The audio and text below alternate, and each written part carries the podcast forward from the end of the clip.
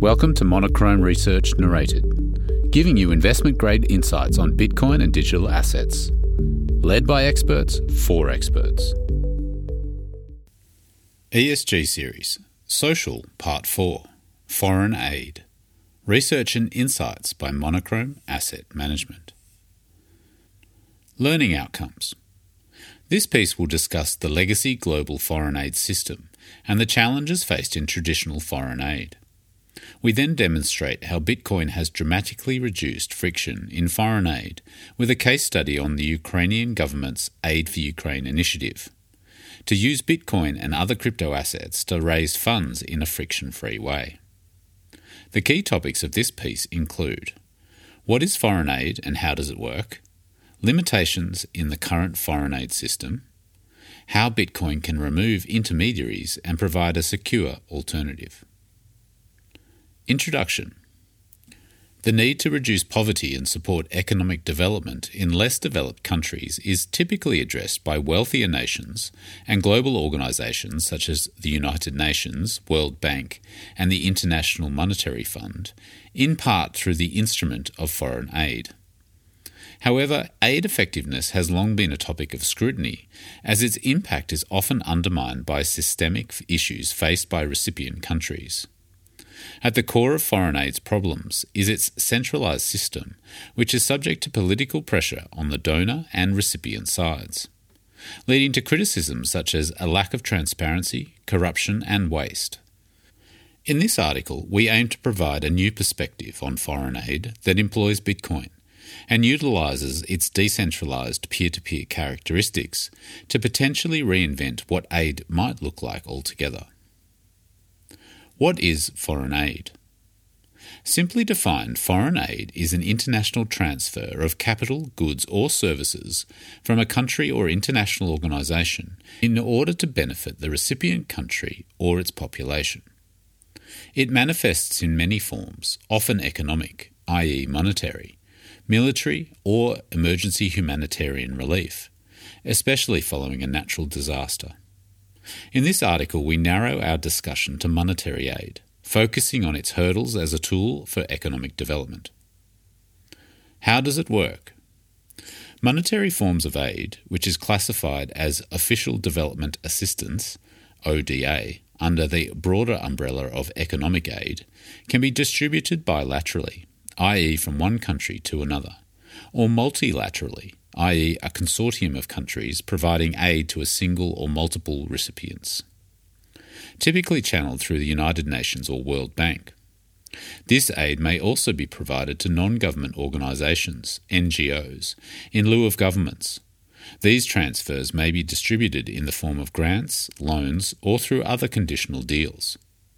The process and factors considered to determine allocation of funds are sometimes complex, and typically NGOs and countries will use different allocation models that often incorporate economic indicators such as gross national income, GNI, per capita or population size. However, whilst foreign aid is used to improve human welfare and development, several other factors may influence donor governments' decisions, such as diplomatic ties or the pursuit of foreign policy objectives. This can lead to countries providing aid as a politically strategic tool, using it as both a carrot and stick in order to influence the recipient country's behaviour. An example of this type of aid would be a donor country providing aid to develop, say, oil and gas or other energy infrastructure in a donor country, and directly benefiting from these new developments once they are established. Aid effectiveness. Foreign aid effectiveness is a widely researched and debated topic that has saturated academic discourse, news, and politics. Research in particular has produced mixed evidence, from a macroeconomic perspective, researchers tend to agree that as a whole, there is a link between aid and positive outcomes over time in less developed countries, such as economic growth and reduced poverty, particularly in the sub Saharan African region. However, the extent of its empirical effect has been difficult to prove or disprove, and whilst analysing the macroeconomic effects is useful, there are many other factors to consider. One of these factors is the conditionality of aid and how closely its efficacy is tied to political stability and dimensions of governance in recipient countries.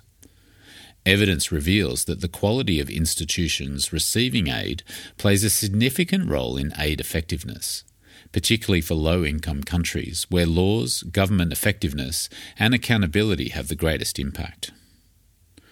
The discussion surrounding foreign aid therefore tends to be a socio political one, centred on governance and the presence of corruption.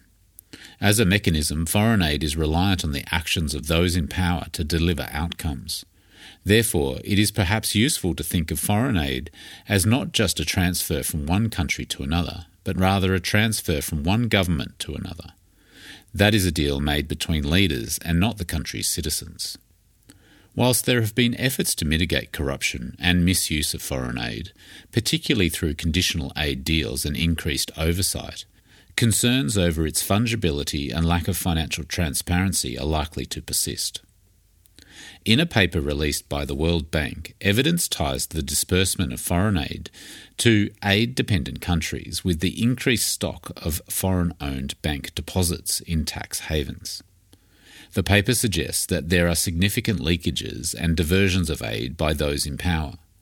However, coming up with an exact figure on the amount of aid that is intentionally wasted or misused by corrupt entities or governments is essentially impossible to produce or verify. The paper also recognises this, noting that though their findings are robust, they may underestimate or overestimate the level in which aid is diverted as it does not account for money spent on other forms of wealth such as real estate. Furthermore, macro level data provides a limited view as we cannot observe who is actually storing wealth in tax havens. Despite this, the evidence implies that its beneficiaries are almost certainly not the citizens which the aid was intended for. Reinventing foreign aid with Bitcoin, removing the intermediaries. Bitcoin's decentralized network comes almost as a direct contrast to the current system of foreign aid, which is largely centralized. This makes it counterintuitive to insert Bitcoin into foreign aid as we know it. That is, whilst foreign aid is traditionally a transfer from government to government, whether channeled bilaterally or through an NGO, Bitcoin can instead facilitate transfers directly from peer to peer we explore why the removal of intermediaries is useful, particularly in the case where foreign aid cannot be effectively delivered, for it provides a transparent, cost effective, and censorship resistant form of aid. Transparent. Whilst privacy and transparency appear to be opposing concepts, they are both features of Bitcoin.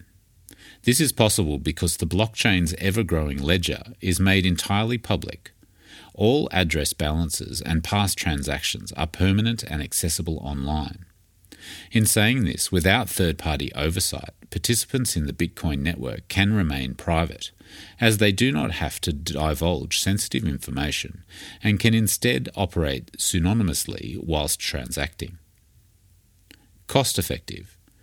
This degree of transparency means that, unlike foreign aid, where there is no single agreed upon global set of requirements for financial disclosure, the sender can guarantee that funds are directed to their chosen recipient. Consequently, the costs associated with the channeling of funds between middlemen is significantly reduced, as is the potential for the funds to be stolen or misused in the process. Indeed, research supports that giving directly can be a highly effective means in assisting the poor. This was traditionally done in cash due to barriers to banking faced by the poor. As highlighted in earlier parts of this series, Bitcoin eliminates most of these barriers so long as the recipient has basic smartphone and internet access. This is not to say that one can control how the funds are used, however, as once the funds are sent, the recipient is free to use it at their discretion. Ultimately, Bitcoin's network is simply providing a new transparent payment channel in which foreign aid can take the form of a direct transfer from peer to peer. Unreliant on third party control. Bitcoin's ability to be transacted securely all over the world lies in its proof of work consensus mechanism, where large amounts of real world resources are dedicated to mine and secure Bitcoin.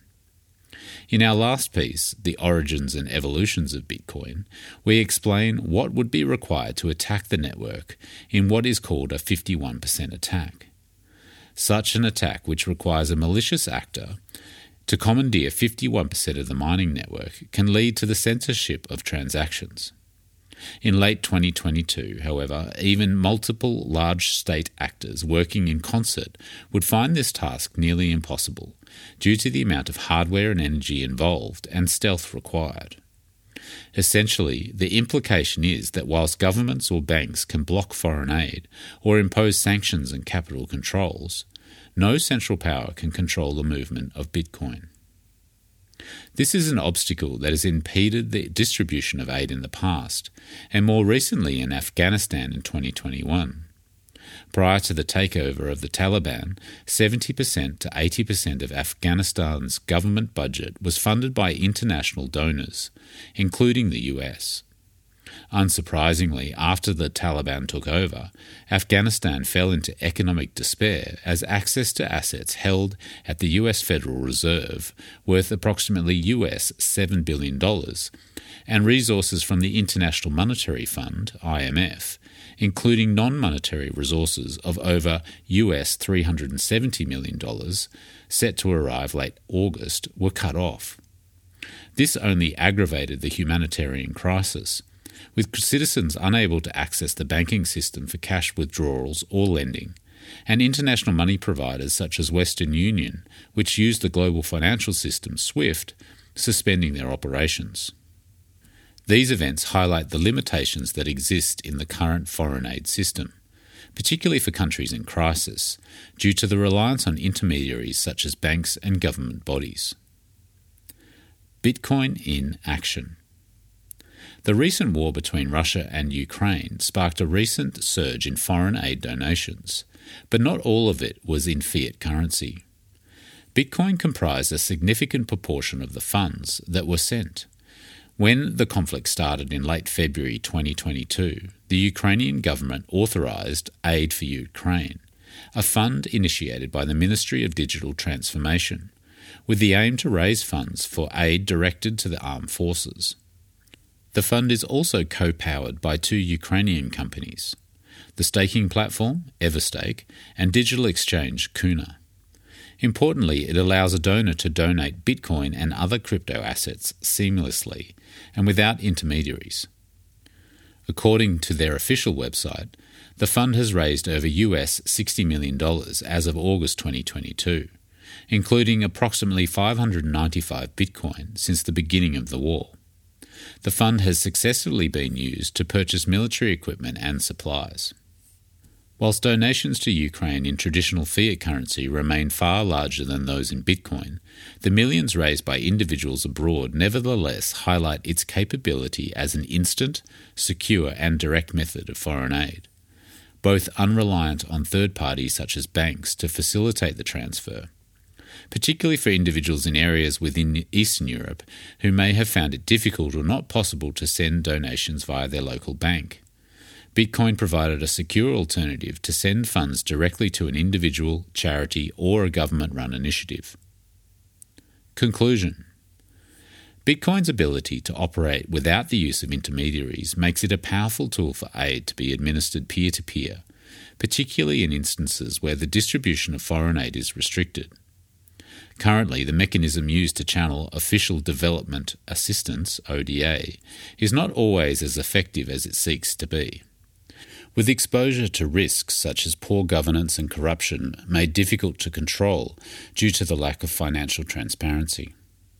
Through the use of Bitcoin, these risks can be mitigated, and direct transfers of aid can be delivered in a cost effective, timely, and transparent manner. To continue to receive Monochrome's latest news and insights, ensure to follow the Monochrome Spotify account and subscribe to the mailing list at www.monochrome.co.